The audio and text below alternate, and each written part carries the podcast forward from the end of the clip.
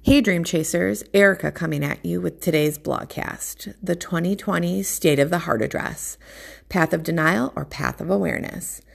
Vibrant red dresses, hearts everywhere, passionate speeches. You know where I'm going, right? It's Heart Awareness Month. Did you see that coming? I look forward to Heart Awareness Month every year. Seriously, I'm not even kidding.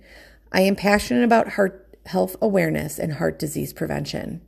The course of my life and life's passion was directly influenced by heart disease. The summer before my sophomore year in college, my dad's best friend Bob died suddenly and unexpectedly from a massive heart attack at the age of 47.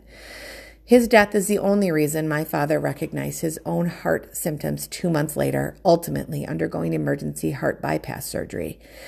These two life events set me on my path to becoming a nurse practitioner specializing in cardiac surgery and ultimately to the present where I hope to inspire people to live their best and healthiest lives. So, Dream Chasers, here it is. I present to you the 2020 State of the Heart Address. My fellow Dream Chasers, it is time for you to take back your heart health.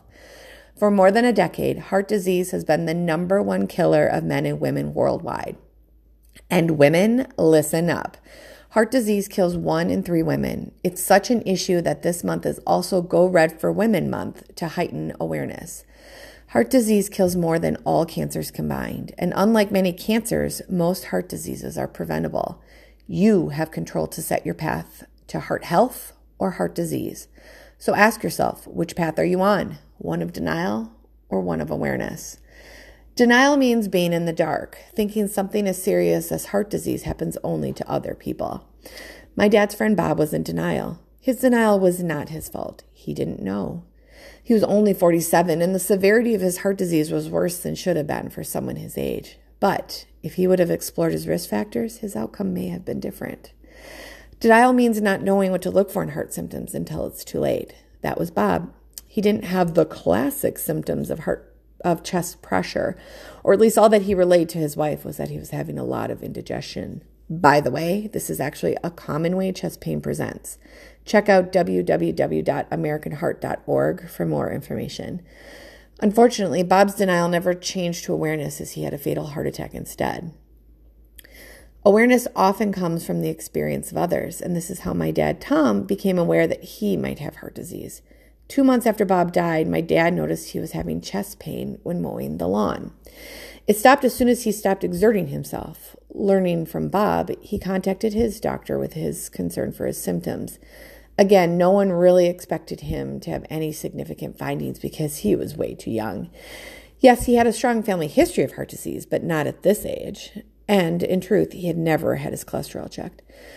It was everyone's surprise when he found to have life threatening coronary disease. He was taken by ambulance directly from his cardiac catheterization to the nearest hospital for surgical intervention the following day.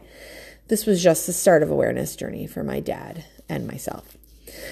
Awareness brought the understanding that heart disease is more than a heart attack. Awareness is knowing heart disease affects all parts of the circulatory system, the heart, arteries, veins, and brain, with diseases ranging from heart attack and stroke to high cholesterol and high blood pressure. Having awareness means knowing your risks by having a complete physical with labs before disease has taken hold. Awareness is understanding that you have control over developing heart disease.